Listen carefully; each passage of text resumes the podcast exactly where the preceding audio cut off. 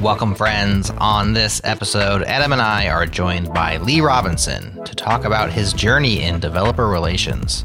We discuss what it means to be a DevRel, what orgs they fall under, how he runs his team at Vercel, Lee's three pillars of DevRel, education, community, and product. We compare the old days to now, and of course, what makes a DevRel a good DevRel. Whew, that's a whole lot of DevRel. Special thanks to our partners at Fastly for shipping our shows super fast to wherever you listen. Check them out at fastly dot com. Okay, Lee Rob on The Changelog. Let's go.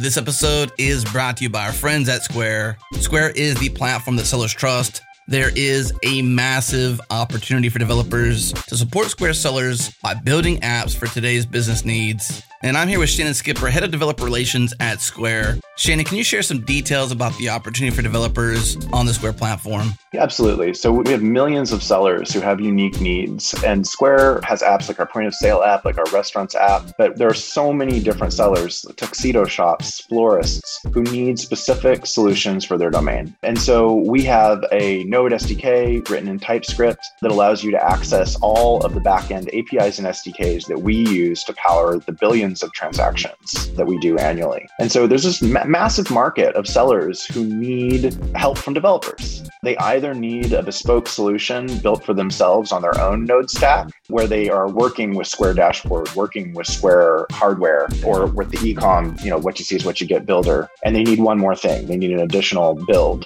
And then finally, we have the app marketplace where you can make a Node app and then distribute it so it can get in front of millions of sellers and be an option for them to adopt. Very cool. All right. If you want to learn more, head to developer dot square up dot com to dive into the docs, A P Is, S D Ks, and to create your Square developer account. Start developing on the platform sellers trust. Again, that's developer dot square up dot com.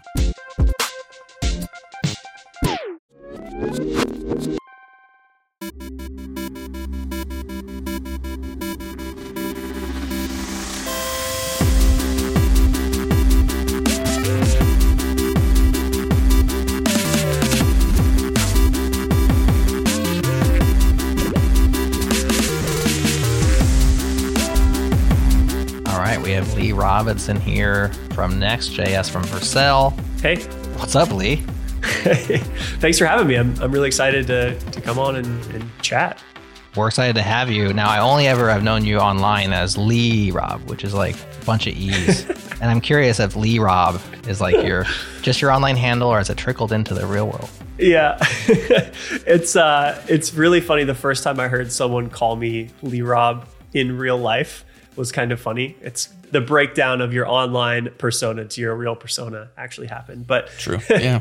the uh, the context there is, you know, my name's Lee Robinson. Lee Rob's the combination of first and last name. Tried to find some kind of online handle that was unique. And it also related back to the domain name I was trying to grab. So I have lee rob dot io.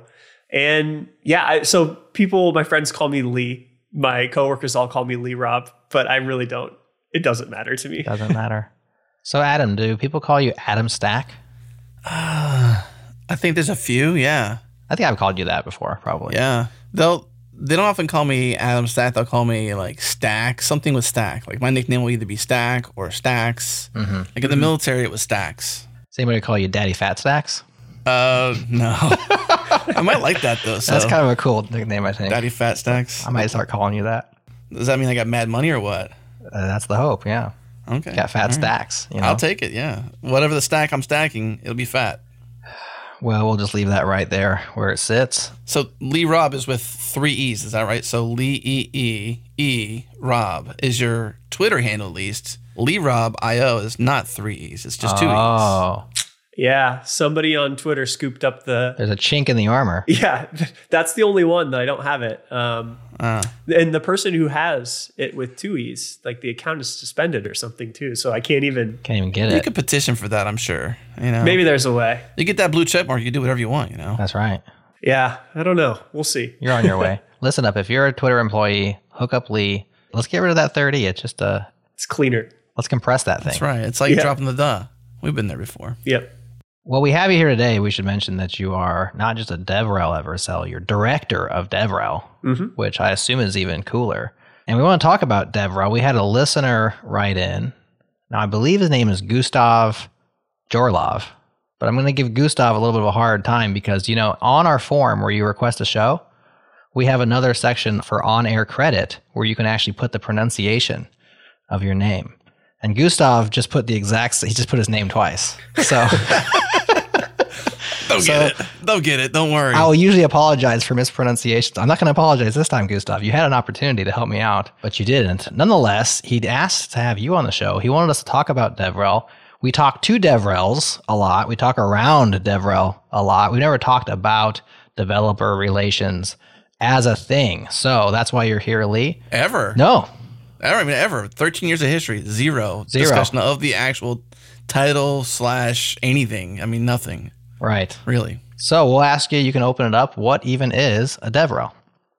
Yeah, the, the meta conversation of what is DevRel. Yeah. Yes. Yeah. So the way that I run my developer relations team focuses on three different things. The first is around education. The second is around community. And the third is around the product. Now, the way DevRel teams or organizations are structured at companies kind of depends on where it falls in that company's priorities. Mm-hmm. Mm-hmm. So for a, like a, a developer tooling company, right, where their bread and butter, like their main focus is talking to developers, it's probably going to have a, an elevated position in the company because it's incredibly important to their business and to their community. Maybe if the company is just like they have an A P I as part of their products, but that's not like the main thing they do. They might have a, a developer relations team who's helping with the adoption of that A P I and ensuring that people are successful with it, but it's not the main thing. So I like to give that caveat because it's hard to give a singular definition of what DevRel is, but there's multiple flavors we can be inspired from for teams who are trying to figure out, okay, how do I want to get into this space, or how do I want to structure my organization to support developer communities? I talk to a lot of startup founders, early stage companies who are talking to me about, when should I hire a DevRel? When should I hire uh, these people to build our communities or to help educate developers? And it gets tricky because not all companies are the same. It requires a little bit of, of nuance to dive into there. So to reel it back just a little bit back to the three pillars I talked about of kind of education, community, and product, I can dive into each one of those independently. So let's start with the first one of education. Vercel is a company that's like a front-end platform. You can deploy your code, build deploy code, host it around the world. And because of that, we also have frameworks like Next dot J S that allow you to write your code. So the nature of the products requires education. Mm-hmm. We have to teach developers how to use these tools. It's not always uh, immediately obvious how you would build a global application. Maybe you need some guidance along the way. And I think that education for developers is deeply rooted in basically everything we do. As we got started learning how to code, education was important. And being a, a lifelong learner or a continual learner is so rooted in the development journey, especially for web developers, where the types of technology go through cycles and you're learning new things over the years and kind of iterating on your knowledge and learning new techniques. Mm. So it's important that you're helping guide developers along the journey and teaching them the tools and the tricks that they need to be successful with the product. The second pillar I think a lot about is community, because you can't, it, it's harder to replicate a community. Like you can purchase a product, you can, you know, acquire an audience, but that doesn't automatically mean you have a community. Community building requires dedicated effort and attention. And I think it's one of the mo- the highest leverage things Uh, a developer-focused company can have. If you have a community of developers who love your product, they kind of do the job for you. They advocate for your product for you. You don't need, like, you're they're your outsourced DevRel team at that point, mm-hmm. right? Like they're talking to the community about, wow, this product is amazing. You should be using it. And they love it so much that maybe they go talk to other developers about it. And being very intentional about growing that community is a very important part of what a lot of DevRel teams focus on. And then the third one, in just a quick summary, like, and then the third one is, is really how it all relates back to the product. And I think it's important that developer relations roles or developer experience or developer advocate, there's multiple titles. We can get into that nuance.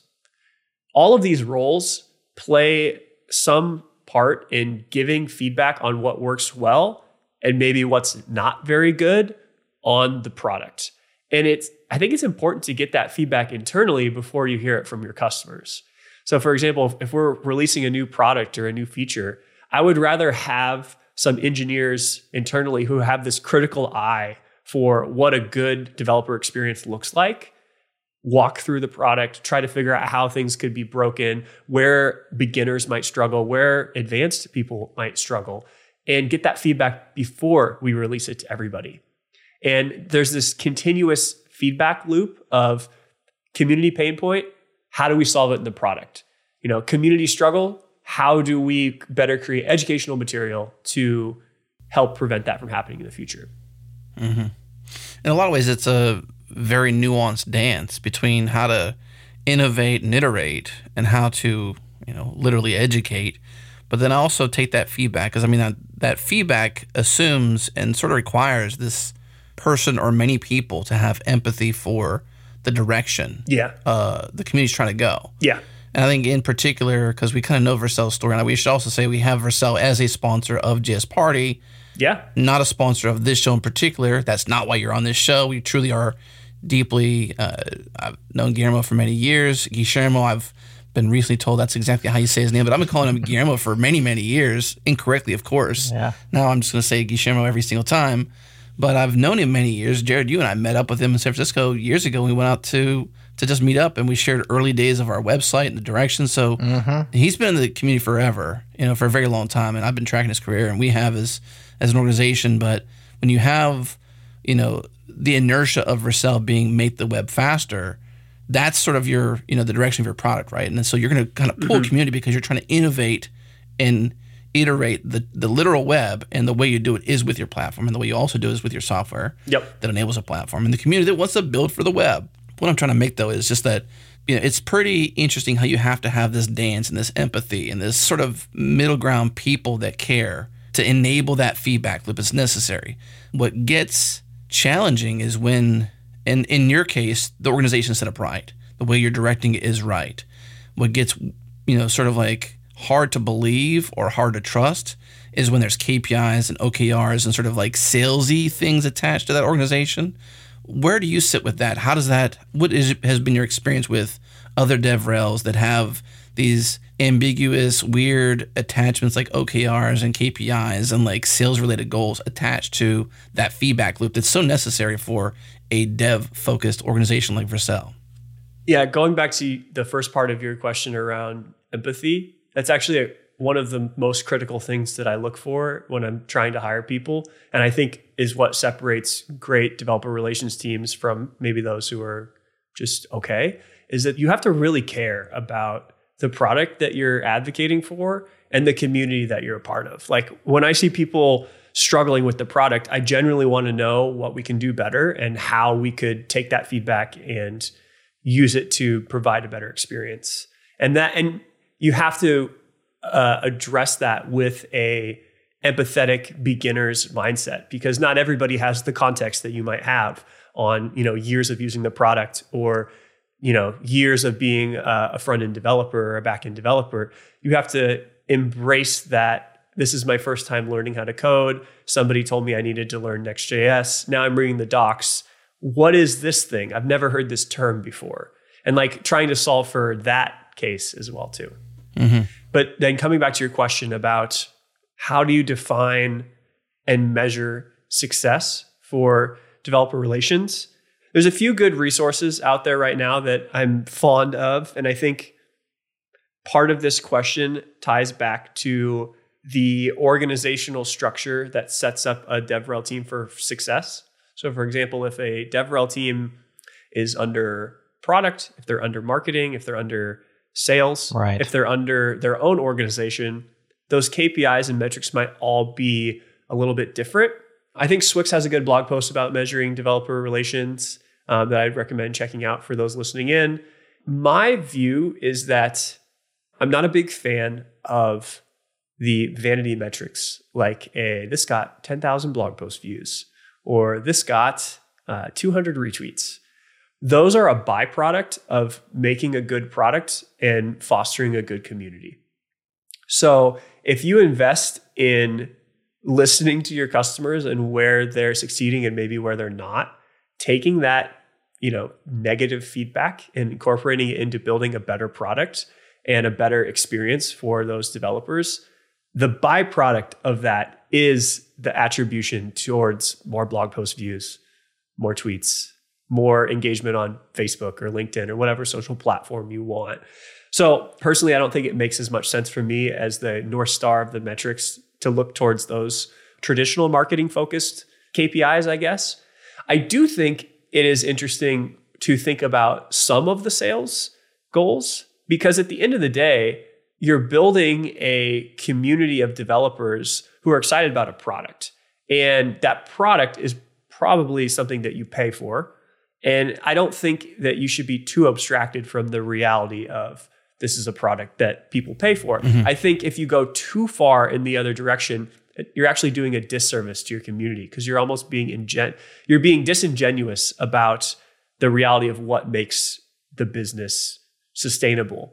So in the context of like a Vercel or a hosting platform, you know, we have a, a free tier. There's always a free tier.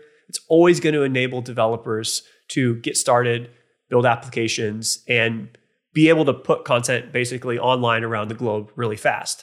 And that works really great for, you know, many, many developers. But then there's also a part of our business that's catering to teams that pay, whether that's customers on like our pro tier or enterprise customers. And I think you're also enabling those developers because they're also part of your community. Just because they're on an enterprise deal doesn't mean that they're not deeply embedded and care a lot about the community's success. It's interesting to see this role formalized so much so that it's, you know, you have a director of the role. And so you have a fleet of DevRels. And I'm sure Vercel is not the only organization that has like multiple DevRels, fleets of DevRels. Yeah. It feels like a newish thing. I went to Wikipedia, did some reading, and turns out no, like Apple invented this back in the eighties. Uh, they called them software evangelists back then. And it's mm-hmm. kind of this thing that's evolved and changed over time and become more formal, become more obviously valuable for organizations to employ this type of a role, or this, this set of roles, which really is, like you said, community, education, and product, three distinct things that all work together. I'm curious your history though, like how did you get into DevRel? And what made you attracted to this kind of a role and then also good at it? Like, why would you get moved up to director of DevRel unless you were good at it? So I assume you are. Yeah. So what got me into DevRel was actually a long journey. So prior to joining DevRel, I had been working as a product engineer for many years and primarily focused on the front end. And I've always really loved front end development. When I was learning how to code in college or university, I didn't really enjoy it until we started to use web development. And that was when I had this light bulb moment of, I can put code online and share it with anybody behind this U R L. Like we, we would even, I looked at mobile apps and I was like, well, this process is overly complex versus just deploying and getting a U R L and, and having it out there. And for the first, you know, good chunk of my career, I was really focused on just becoming the best front-end developer I could possibly be. So that was going from individual contributor to, you know, leading a team of, of developers working on an e-commerce site. And at the same time, I've always really enjoyed the intersection between development and everything else that needs to happen at the company, which is ironic because I haven't worked at a startup until I worked at Vercel. Mm. So I had seen some examples of how it doesn't work well when the development team is so siloed away from the other parts of the business. I get a lot of enjoyment out of the intersection between development and marketing and sales and product and all of these pieces that actually enable an end-to-end great experience. Mm-hmm. So that's some of my history that's led to me exploring what was DevRel before I knew it was DevRel. So I, because of my enjoyment of the intersection between these things and just a, a general enjoyment of helping teach others, whether that was writing or in person, helping pair with other developers, I started to kind of just create content and put it out there as my own person, you know, as Lee Rob. I put out content online to help developers succeed with, you know, React or front end, C S S, Next.js, whatever they wanted to use. And it was towards the, the relative beginning of Next.js. I think this Next.js was created in twenty sixteen. And about twenty eighteen is when I was starting to use Next.js at my previous company to help them, you know, build out their e-commerce experience. And at the time, you know, with any new tool, there's just not that much information out there or educational material to help developers succeed. And I thought, well, you know, I, I enjoy doing this stuff. I like writing. I like teaching developers how to succeed with this stuff. If this content isn't out there, why don't I just make it? Like, no, that's the great thing about the internet is that it's permissionless. I can publish that blog post if I want to. I can create that resource. And I, so I did. So I started making content, YouTube videos, blog posts, all sorts of stuff, courses to enable developers to really succeed. And eventually that wound its way towards me getting a job at Vercel to kind of further continue that, that goal. Mm-hmm. A key word you've said there a couple of times is succeed, which I think is kind of critical to defining that DevRel role well, because like you had said, you can't hide the metrics of, you know, let's say a, a sales goal or something like that. Maybe that's where like it can get a little bit tricky, but being able to succeed in terms of helping the developer succeed, mm-hmm. that's kind of key, right? Yeah. Which is naturally going to lead to a, a business success, succeed again, right? Right? Because that's a natural feedback loop to positive outcomes. You know what I mean? That's, that's kind of critical to the role.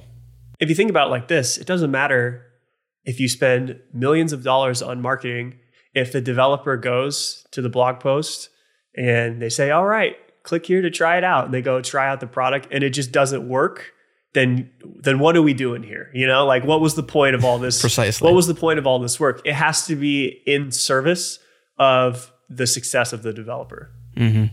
And that's a very nuanced thing too, because it's not always just, was I able to get X thing done? It also might be, did I understand what I'm doing? Do I understand the context of this? Am I actually using it for the right thing? Am I providing the right resources to help this developer succeed with what they're trying to get done? It kind of reminds me too of this inspiration of curiosity. You know, there's times I'll have this really cool tool. I, I'll be ambiguous in this case, and I have no idea what to do with it. Like, I know it's got lots of capabilities, but I've got my own use cases, but I'm sort of like siloed and, and you know, minimized by my own dreams, I suppose. And I almost need somebody else to help me dream bigger about the possibility. Oh, did you know this, this, and this could enable that? Yeah. You know, so you're almost like a a, a curiosity inspirer. And I almost think of it like uh, a good analogy might be a box of Lego, right? You can get a box of Lego and you can watch Lego Masters on T V, and what they do with Lego may be way different than what you would do with the same box. Yeah. And it might be that rel person, the DevRel or the Lego rel or somebody mm-hmm. reling in there, this inspiration, this curiosity, here's the possibility of what you could do with this thing. And then also, and that might be the sort of community content piece of it, but also like, how do we learn from what you've done with it and hit those roadblocks or hit those anti-successes, those failures? And how can we improve mm-hmm. the flow so that you don't have that hurdle, that that roadblock anymore, your next try? Yeah, absolutely.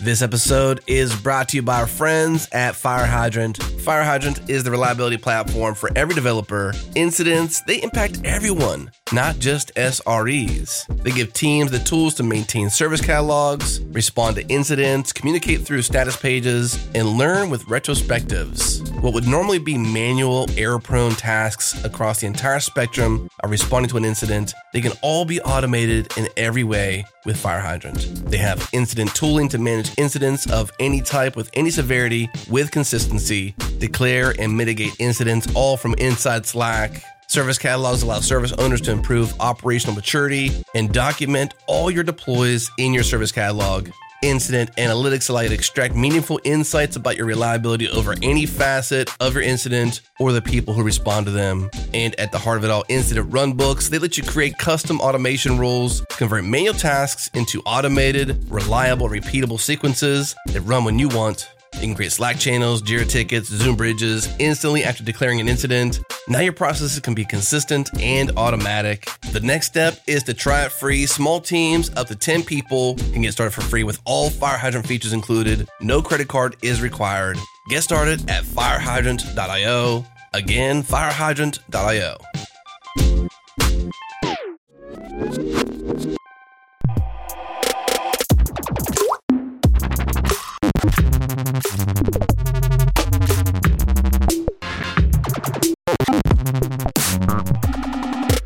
Let's go back a bit and talk about how this role has evolved. Because so, not Wikipedia, nineteen, whatever. I can't go back that far personally, but we've been around as an organization since two thousand nine, right? Mm-hmm. Changelog began around then, doing this thirteen plus years. So our lens is around thirteen-ish years or more. Yeah, uh, not twenty-five or more. So I would say early DevRels that I'm aware of, the earliest might be. And this is by no means a, an exhaustive list. These are just like closer friends. Steve Klabnik was part of the Changelog way back in the day. He was, used to be a host, used to be a contributor to the blog. The same with Kenneth Reitz, who was also a contributor, host on the show, et cetera, et cetera. And my experience with those two in particular was this level of burnout, because the role kind of, it, it did what you said, mm. but also kind of required a lot of speaking, a lot of like real direct I R L engagement. Yeah. That meant flying. That meant international flying in lots of cases. And then when J S Party came around, we had Rachel White on the show. Oho, as she's called on Twitter. Mm-hmm. She's also a DevRel. I don't know if she still is anymore. I haven't caught up with her in a bit, but similar, like this sentiment of like burnout, like always going kind of thing. Let's kind of go back and maybe share what your experience might be mm-hmm. with this role and how it's evolved. It seems to have matured, and maybe thanks to, in a spiteful way, to COVID, that now we don't travel as much. We're kind of getting back to travel. This role sort of calmed down a bit and sort of maybe even had a chance to sort of reshuffle. Mm-hmm. What is your experience of like old days DevRel to like current modern day DevRel, and how's it changed? Yeah, so to first set the stage, I have been officially, like by my job, doing DevRel now for two years. And then unofficially probably since twenty sixteen, I guess. But if we go back to twenty eleven, twenty twelve, uh, I so I started to learn how to code in twenty eleven. And at the time, the DevRel that I really remember was from the new A P I companies. It felt like a, a generational change or a a big enough shift in the industry that it required education and awareness to tell people about a different way of doing things. And that was kind of, for my eyes, that was like twenty eleven to twenty fifteen. I feel like there was a a massive rise in the number of A P I companies or companies providing things as a service. Mm-hmm. And to do that, they had these members of their community, whether it was called DevRel or not at the time, actually go out and go to in-person conferences, go to meetups, go to anywhere around the world and tell people about how the product works, how the thing works, do a workshop on how to actually use the thing. And at the time too, another thing I've, I've realized in talking to a lot of teams is a lot of DevRel actually came from founders back in the day. The early employees at companies were essentially doing the, the majority of the product and community side of DevRel. And then eventually it scales to a point where, you know, they don't have a full-time job to do that. At some companies that actually turns into the product org, like the P Ms are just very good about that outreach. And then at some developer-focused companies, they really lean into DevRel for that stuff.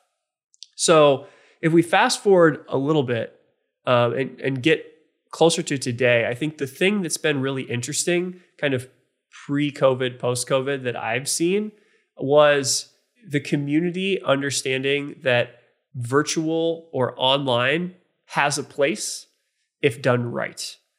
And I think the distinction there is it has to be done tasteful and respectful of people's time. So I'll give an example of where it's maybe people are a little burnt out about online is, you know, of course, everyone was sick of of going to many virtual events, many conferences online in the in the past few years. And if you were going to do any sort of developer outreach or socializing with your community, it had to be something unique to make them feel like it was not just another Zoom call, right?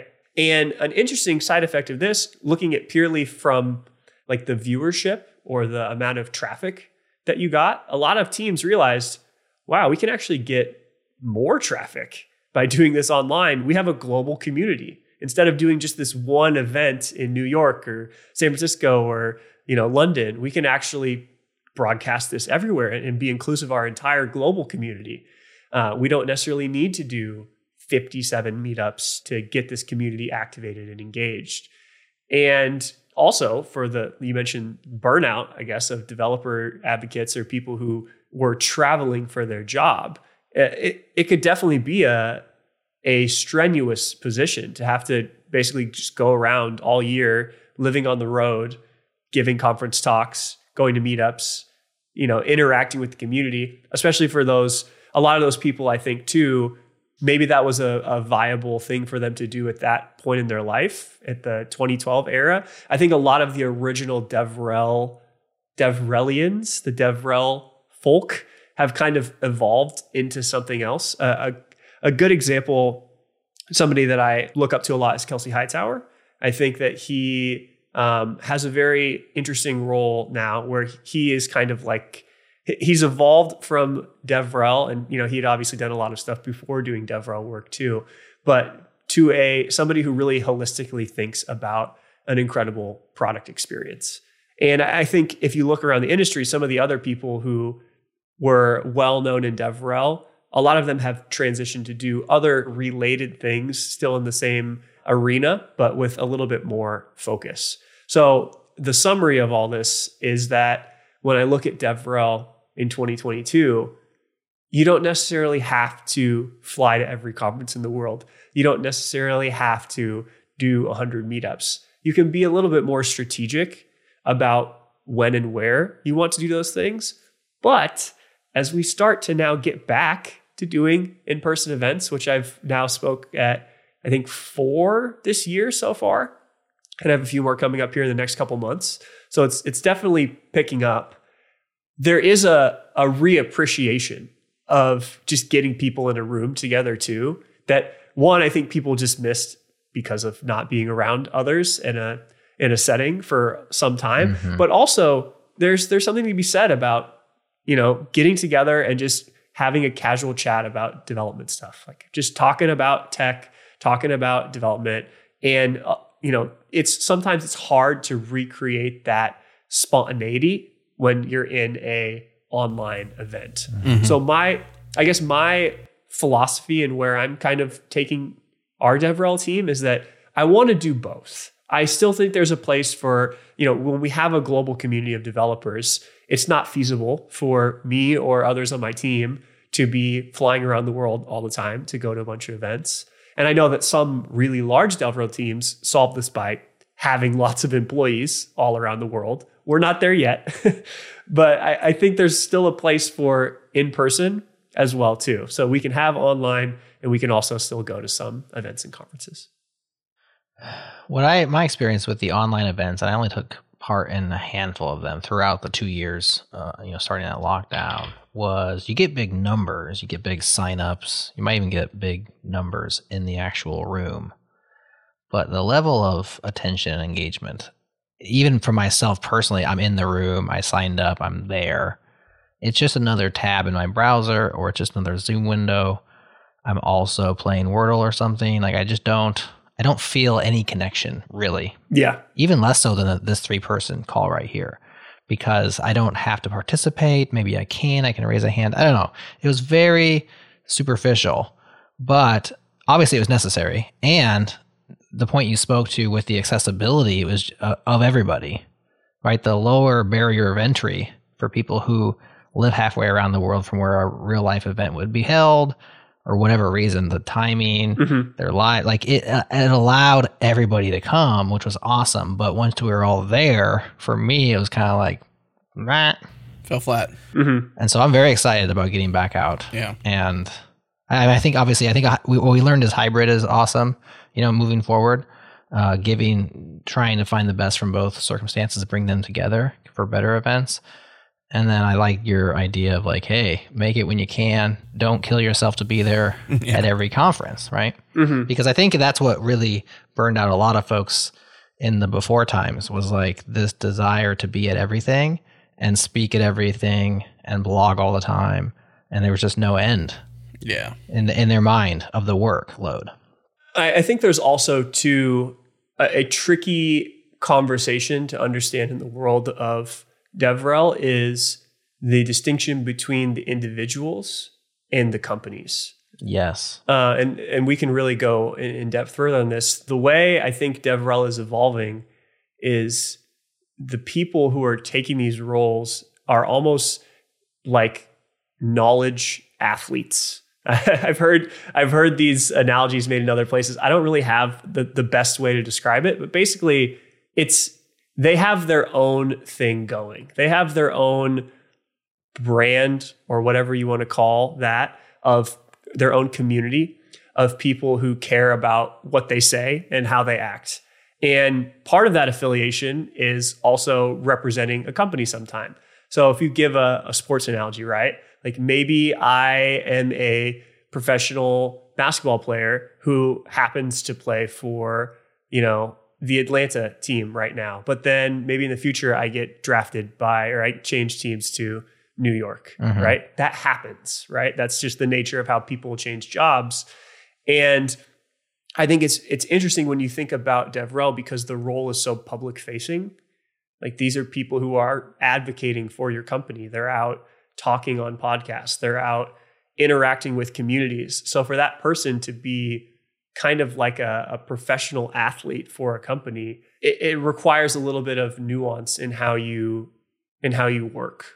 Mm-hmm.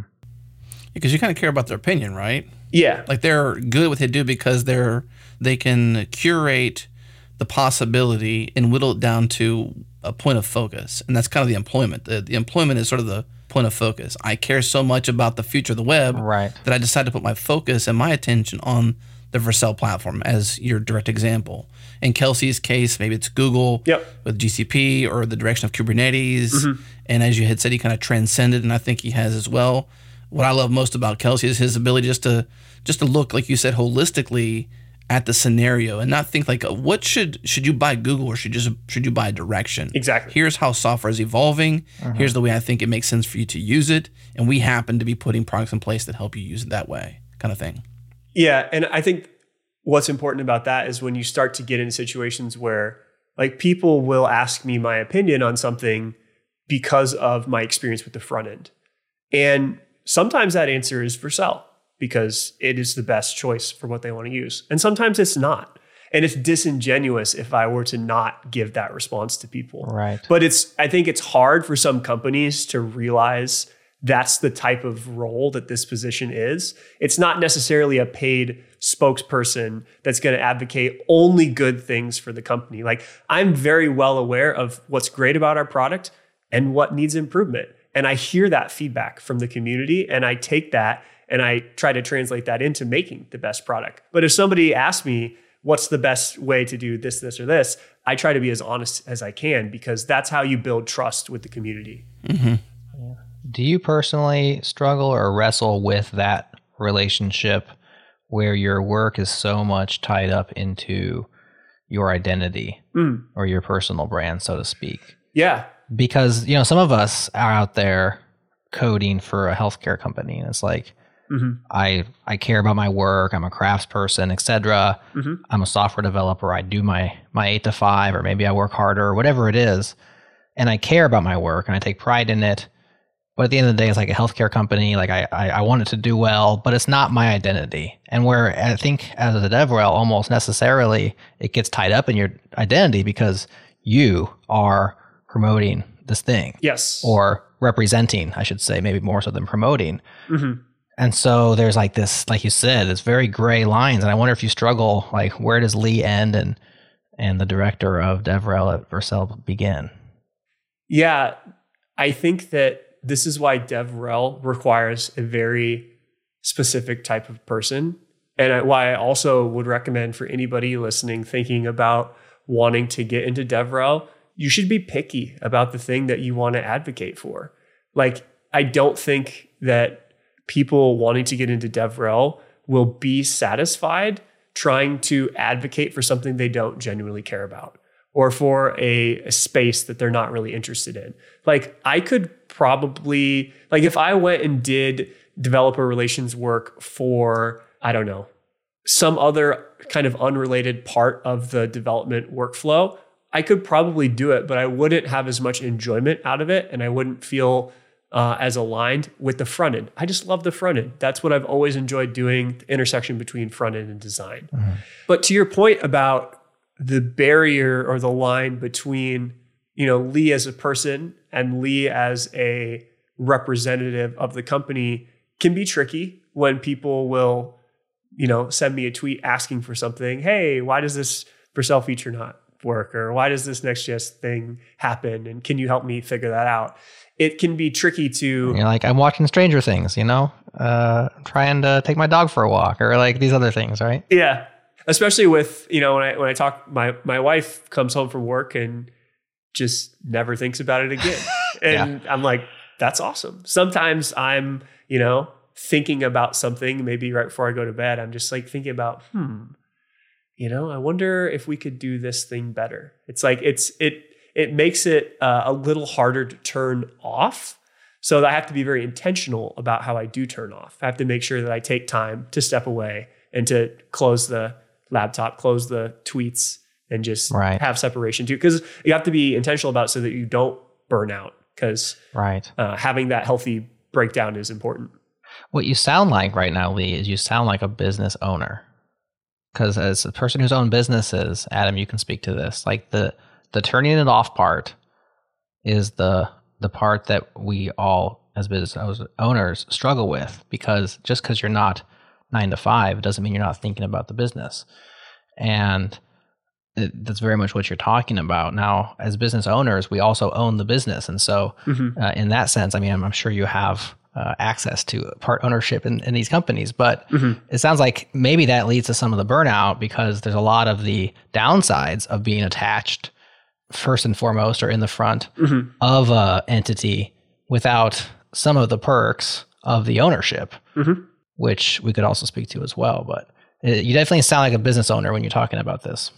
Yeah, that's why I think that the best DevRel for early stage companies has to start with the founder. It has mm-hmm. to start there. Totally. Like they have to learn, whether they do um, consulting or they, they learn themselves, they have to figure out how to how to be that person first before they replicate themselves yeah. with somebody else. But to your point, yeah, it's, it would be hard. It would be harder, in my opinion, to do DevRel, to be a DevRel leader at a company where you didn't have, you know, a stake in its success. Right. That's one of the nice things about a startup and getting alignment in that regard. Granted, sure, you could have a lot of stock in a public company, but it feels like you have a little bit more say in the, in the startup ownership. Mm-hmm. But I mean, you make a, a valid point, which is it doesn't always have to be like that for individuals in DevRel. So maybe not a DevRel leader, but just somebody who is doing advocacy work. They maybe can, you know, not think about it as much because they're not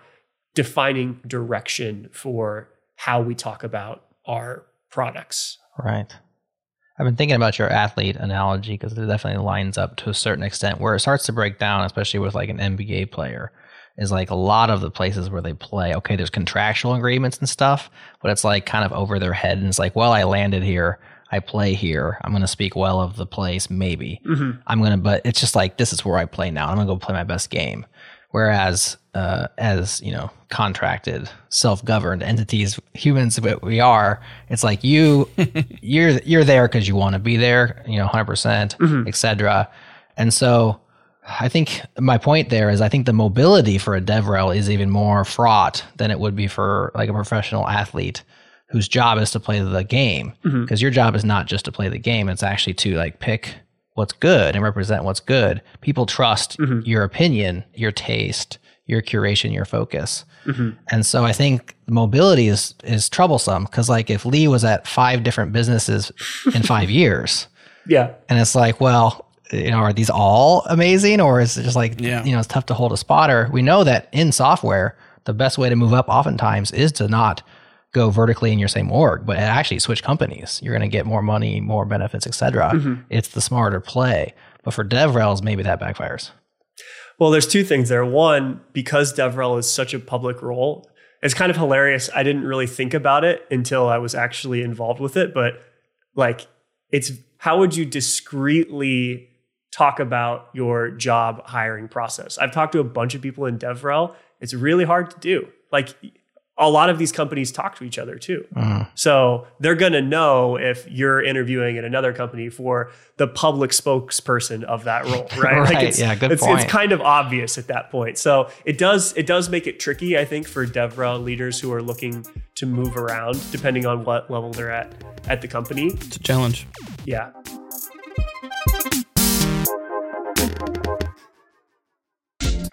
This episode is brought to you by Honeycomb. Find your most perplexing application issues. Honeycomb is a fast analysis tool that reveals the truth about every aspect of your application in production. Find out how users experience your code in complex and unpredictable environments. Find patterns and outliers across billions of rows of data and definitively solve your problems. And we use Honeycomb here at Changelog. That's why we welcome the opportunity to add them as one of our infrastructure partners. In particular, we use Honeycomb to track down C D N issues recently, which we talked about at length on the Kaizen edition of the Ship It podcast. So check that out. Here's the thing. Teams who don't use Honeycomb are forced to find the needle in the haystack. They scroll through endless dashboards playing whack-a-mole. They deal with alert floods, trying to guess which one matters. And they go from tool to tool to tool playing sleuth, trying to figure out how all the puzzle pieces fit together. It's this context switching and tool sprawl that are slowly killing teams' effectiveness and ultimately hindering their business. With Honeycomb, you get a fast, unified, and clear understanding of the one thing driving your business, production. With Honeycomb, you guess less and you know more. Join the swarm and try Honeycomb free today at honeycomb.io slash changelog. Again, honeycomb.io slash changelog. And by our friends at Retool. Retool helps teams focus on product development and customer value, not building and maintaining internal tools. It's a low-code platform built specifically for developers. No more U I libraries, no more hacking together data sources, and no more worrying about access controls. Start shipping internal apps that move your business forward in minutes with basically zero uptime, reliability, or maintenance burden on your team. Some of the best teams out there trust Retool, Brex, Coinbase, Plaid, DoorDash, Legal Genius, Amazon, Allbirds, Peloton, and so many more. The developers at these teams trust Retool as their platform to build their internal tools, and that means you can too. It's free to try, so head to retool.com slash changelog. Again, retool.com slash changelog.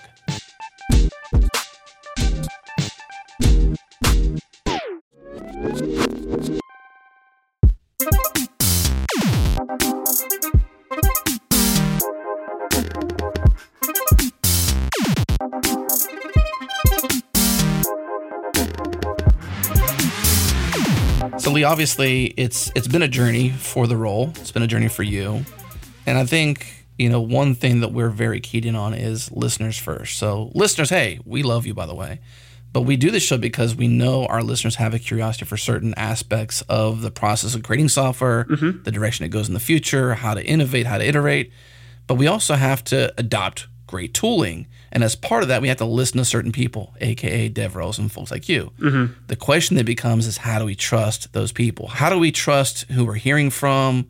I don't even know what question to really ask you, but more like just the layer of trust. Like, how do we trust folks like you? Yeah. yeah. I mean, you know, like, how does that how does that work? Well, when you're hired to say a thing, and then you say the thing, and then it's like, well, are you just saying that because you're hired? Precisely. Or not. And I think good DevRels, they earn trust, and other ones mm-hmm. were like, I don't know if I trust this person. So your mm-hmm. angle into that, Lee, let us know what you're thinking.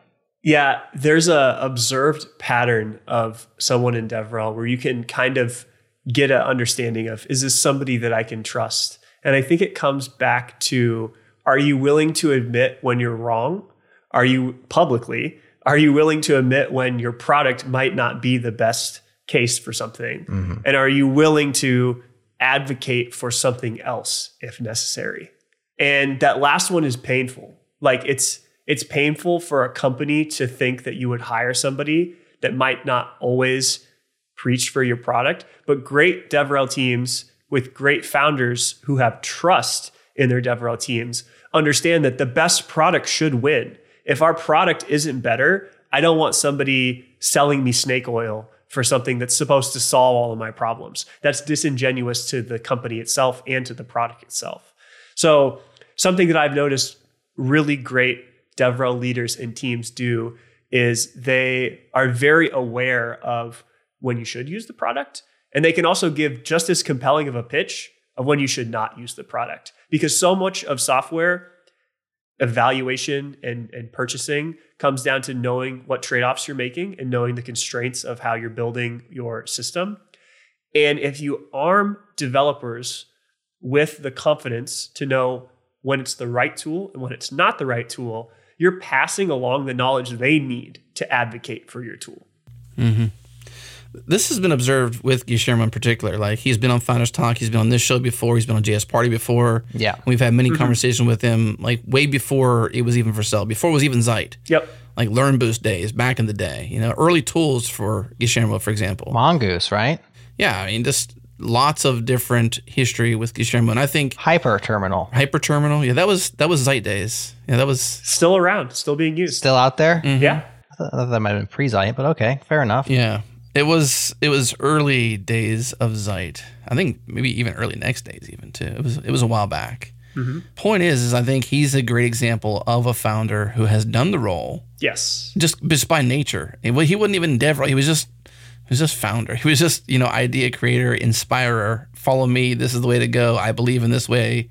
You know, that kind of thing. And many people have obviously followed him mm-hmm. through to make Vercel the success it is today, to employ you and many others to do the role you do. Mm-hmm. A lot of engineers making Vercel what it is today.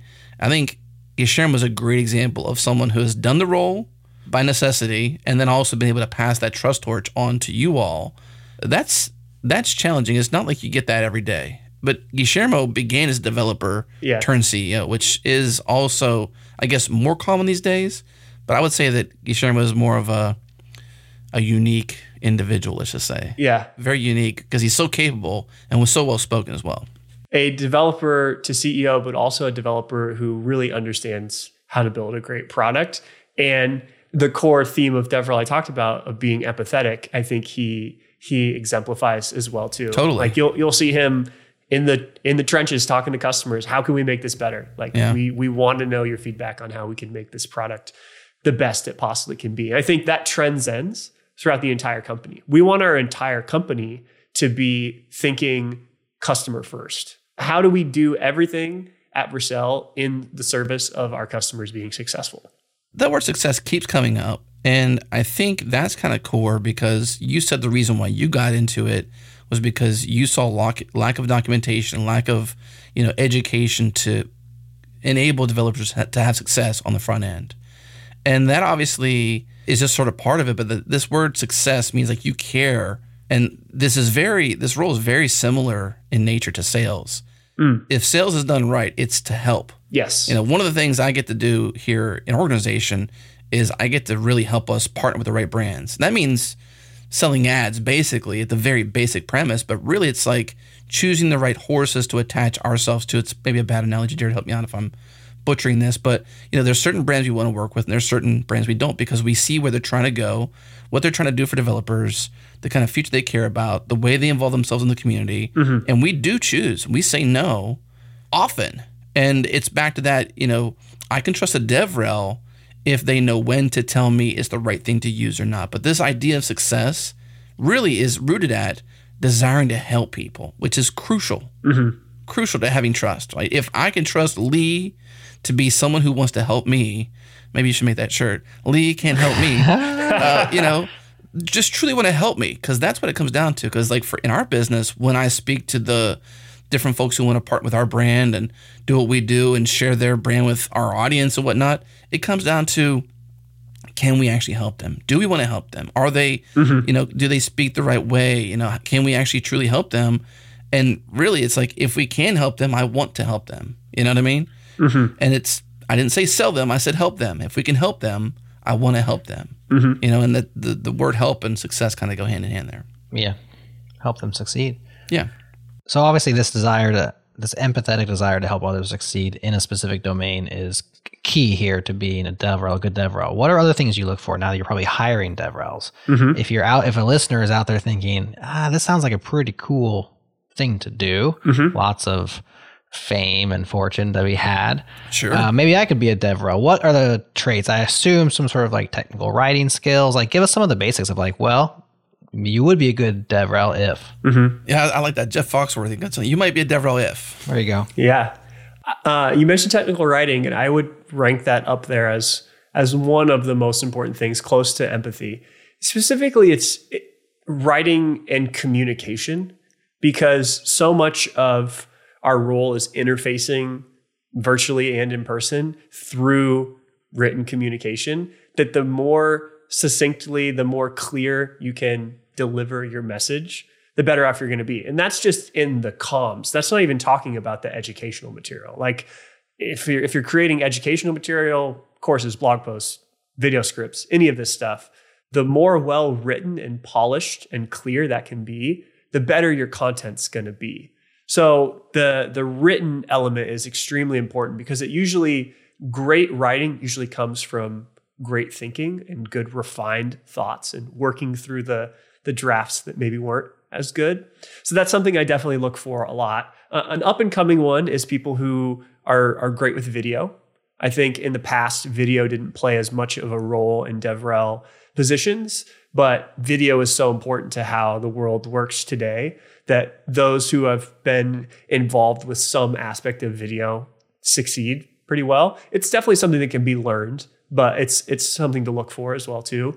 I think with engineering and with being a developer, it's a desire to want to learn and explore new tools that is a good fit for developers, like in wanting to dive in a little bit further than just the surface level. You try out some new tool, wow, this seems really interesting, but why did they make this choice? And like, why is it set up in this way? Like going a step further so that you have enough understanding that you can relay back the value to others who are curious, mm. more than just the tagline, more than just the boilerplate. Like, tell me really why it matters. Um, those are a couple things I, I look for. As you've been talking about this, I was reminded of our conversation with Jessica Kerr, who's DevRel now at Honeycomb. And she was mentioning some pitfalls or blind spots DevRels have. Specifically, one that she mentioned, I'm curious if this resonates with you, I wonder if you have others as well, is that they rarely go through, for instance, the purchasing process of their product or service because they have staff accounts, right? Mm. And a lot of times your first run experience actually is like, how do I actually onboard, right? My onboard experience is my experience first time on, unless we have free trial, et cetera. Even that's part of it. And she said that people who work in this domain, they should like put their credit card into the website and like just purchase an account, because now they have empathy with the people who have to do that. Mm. Whereas you're used to having this like staff account that's kind of like goes through this other uh, subsection. So that was one that she mentioned. The other one that I think happens, but I'm not doing it, but I would imagine happens, is like you spend most of your time building toy apps, experiments, examples, mm-hmm. and can get, can live in that land of like throwaway things versus like big products that would be built with a tool. Mm-hmm. So those are two that that I thought of. Is there anything, first of all, do those resonate? And then secondly, are there other areas where DevRels can be blinded to what their customers are actually doing? Yeah, I love this topic. And that first one on billing is so accurate. Like you, you just reminded me that after this, I'm going to go spin up a new Vercel account and throw my credit card on there. There you go. Cause I, cause yeah, it's, it's the, the little, the little errors you might get with a billing message that can really, really destroy customer trust when it's, yeah. You know, cause that's, that's such a, or stop them dead in their tracks, you know? Yes. Right. Yes. That's a great one. I, I love that one. I think that to combat your point about, you know, maybe some developer advocates are building a lot of uh, hello world starter applications, not really getting into the the larger applications. A good way to, to offset this, I've found, is I try to make a point of spending time talking to our largest customers. And these are people who are building really large applications. Their needs and pains are quite different than the rest of the customers on our platform. You know, they're they're they're an order of magnitude in difference in how they construct their app. They they might have an order of magnitude more engineers as well too. And you just you uncover different insights that might be rooted back in fundamental product deficiencies elsewhere. So for example, maybe one of your really large customers is struggling with a specific way of how they want to organize their code base. And what you realize in really digging into this customer feedback and getting involved in the actual product experience when you're out in the field talking to these people is that there's a common thread between all of this other feedback you've been hearing about the getting started experience. But because you weren't paying attention to the day five hundred experience and you were only looking at the day two experience, you might have missed that along the journey. So you can't You can't take for granted or lose track of those customers who have grown with you and been around for a while. And part of that is a, a good relationship between the developer relations team and then what teams, a customer success team or whatever you want to call that in an organization, but mm-hmm. the team responsible for interfacing with the actual customers, the accounts that they manage.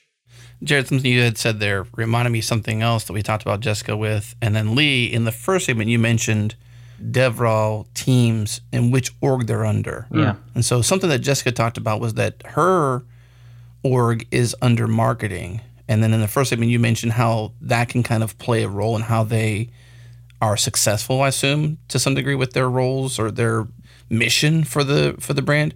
How do you, it seems like you know what you're talking about, basically. You know how to operate an organization, you know how to direct an organization that's doing DevRel for a Vercel or a large organization like that. Mm-hmm. When it comes to setting up a DevRel organization, whether it's one person or many, mm-hmm. in a, let's just say tech-focused brands, because I mean, obviously healthcare might be different. Mm-hmm. How do you, what are the right ways to organize the hierarchy? Do you put it under marketing? Do you put it under sales? How do you attach O K Rs and K P Is? Like how do you, we talked about metrics a little bit, but how do you set it up right mm-hmm. so that listeners of the show do trust them and products can get adopted and be useful and enable success and help and all these fun things we're talking about? How does that work? How do you make it work? Yeah, I wish there was a great simple answer for this. Unfortunately, there's not really, because I think my next question, if following up to this would be how large is the company? Right. What's the current focus? Is like is the current focus they're just getting started with product market fit? Is the current focus they're just getting into enterprise sales? Mm-hmm. Are they already at one hundred million A R R and now they're trying to move into the next phase of the company? Like all those different phases of the company's lifespan might require different outreach. So for context, when I joined Vercel, I was employee thirty-four. And we were a much different company than we are today. And the type of outreach I was doing is a little bit different today than it was at the start, but the core values are all the same. Yeah. So if you hire the right people, which that's kind of hand wavy, right? But if you hire people that are empathetic, that are great writers, that are passionate about tech, then a lot of that can translate back to, well, it doesn't really matter like what org or what K P I, because mm-hmm. what they're gonna they're going to thrive in whatever environment or what stage the company is at. So that's some of the things that organizations can think about with regards to successful DevRel. What about the content specifically? Like if you were going to define like what's a good piece of promotional content? Surely you've had lots of wins, lots of losses, things that have like blown up, things that have been ignored.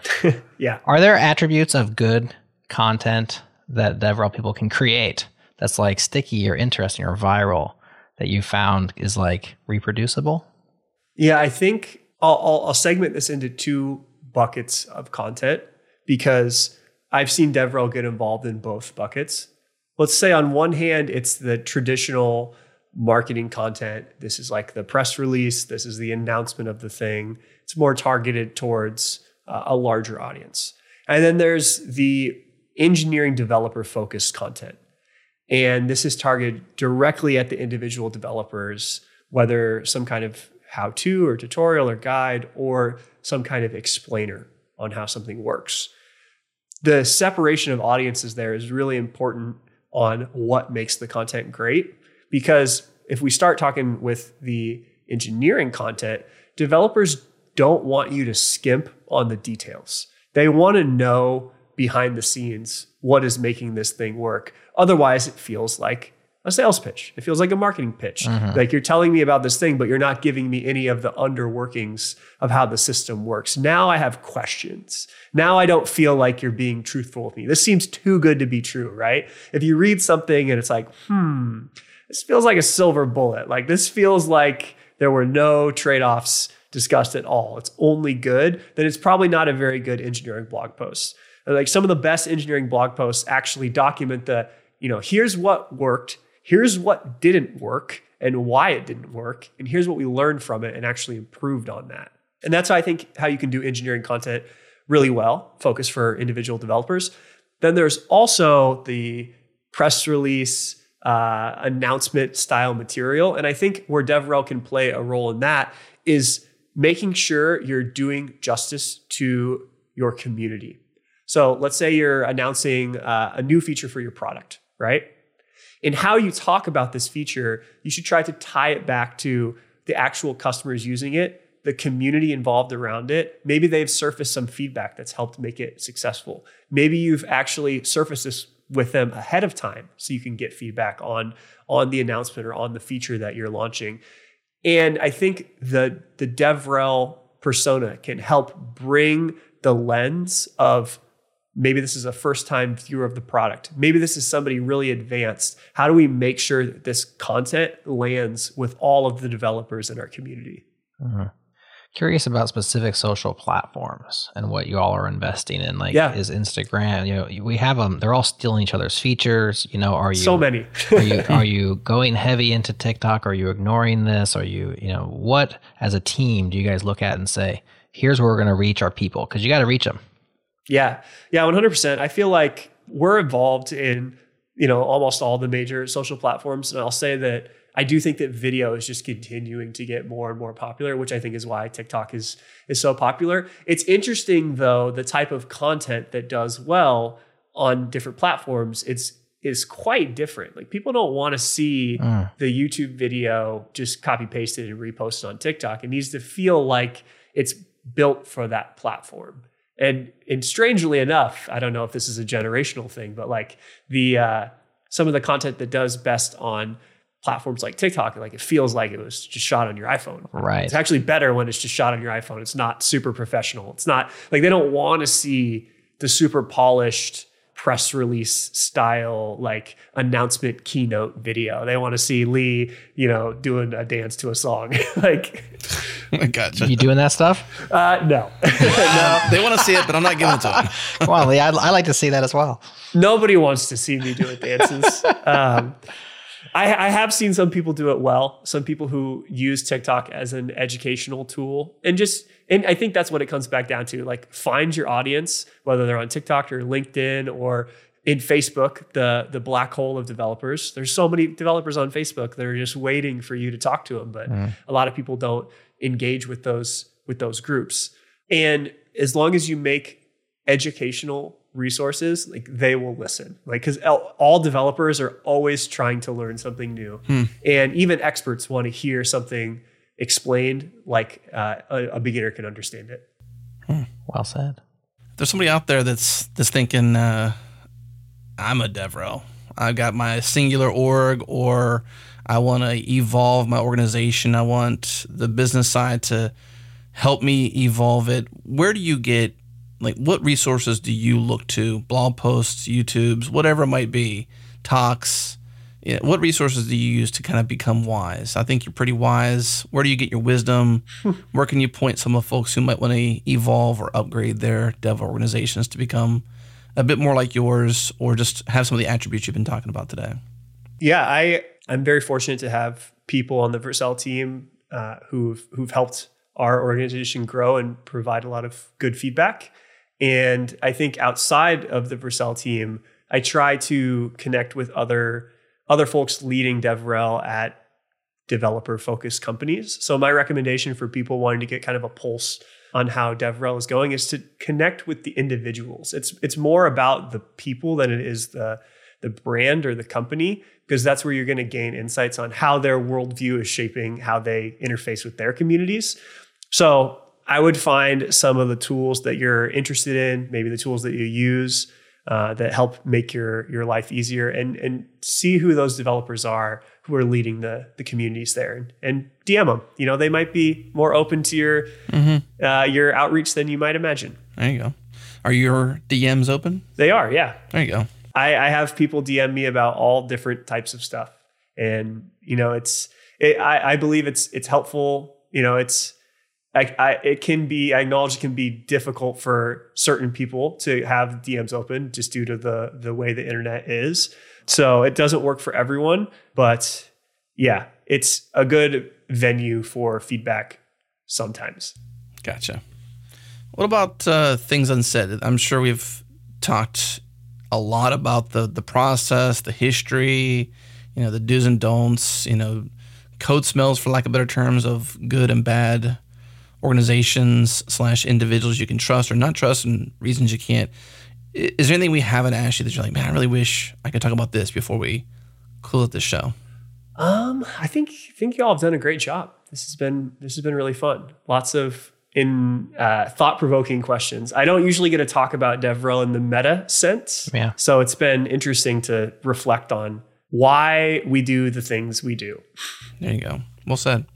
One thing we didn't talk about, which we want to talk about, but we'll probably have to do it on J S Party, is I want to talk more about Next dot J S, where it's at, where it's headed. Yeah. And so we completely sideline that. That's a big part of what you do. Mm-hmm. And so we'll have to have you on J S Party, where you're going to hit the audience right on on the head. Oh, yeah. Don't actually hit our audience on the head, but, you know, metaphorically, no. Figure, the, nail, yeah. the nail and the hammer. The nail head. He's a hammer. And so I'll have to bring you on J S Party to talk about that so we can give it its full its full time. Sound good? Yeah, that'd be great. I think that'd be fun. Cool. Cool. Well, Lee, thank you so much for your time, your leadership, your wisdom, and just showing up here and just being real. We really appreciate that. Uh, thank you so much. Yeah, thank you. This has been fun. All right, that is our show for this week. Now is a great time to subscribe. If you're new to the pod, head to changelog dot f m for all the ways. And if you're a longtime listener, do us a solid and share the changelog with a friend. That is by far the best way you can help us help more people, by sharing great stories and conversations like this one with Lee Rob. Speaking of good convos, I took my producer cap off and joined Go Time recently for a panel discussion on an episode titled The Myth of Incremental Progress. Here's a quick taste of that one, where I'm encouraging cargo culting. Yes, I am. Sometimes you just have to follow the other person's path until you realize when it doesn't actually work for you. So I'm totally fine with like cargo culting, some sort of rule. I was gonna say the law of Demeter, but that one's too hard to, to explain. What's a very simple? DRY, right? Everybody can remember that one. We all get it wrong, but we can all remember the acronym. All of us here, I think, would all talk about how DRY is not the best principle in many cases. I think I've heard you guys talk about that. But we didn't realize that until we had tried to dry the crap out of everything for a while. And then it came back to bite us. And so I think it's okay to go through that process of, like I was saying in the post, go ahead and paint by numbers for a little while. Don't live there, don't stay there. But until you can start to realize, actually, blue doesn't look great on the number four. A little bit lighter blue would look nicer there. You start to develop your taste, your experience, your own history of that working well in this context, not in that context, then you don't need it quite as much. But I think, you know, we do need to start somewhere. And I think that a lot of these idioms, best practices, rules, clean architecture, whatever that means, those are decent starting places. That's from episode number two thirty-two of Go Time. One listener called it the best episode they've heard in a long time. Another one called it the absolute worst. Maybe take a listen and let us know what you think. You can find it at gotime dot f m slash two thirty-two. Changelog Plus Plus subscribers, stick around for a quick bonus on Lego versus Legos that gets surprisingly gruesome. If you aren't a Plus Plus member, now's a great time to join. Drop the ads, get fun bonuses like this one, and we've even thrown in a free pack of Changelog stickers shipped straight to your door. Not bad, right? Thanks once again to Fastly for having our C D N back, to Breakmaster Cylinder for keeping our beat supply chain secure, and to you for listening. We appreciate you spending time with us each week. Okay, that's it. This one's done. We'll talk to you again next time.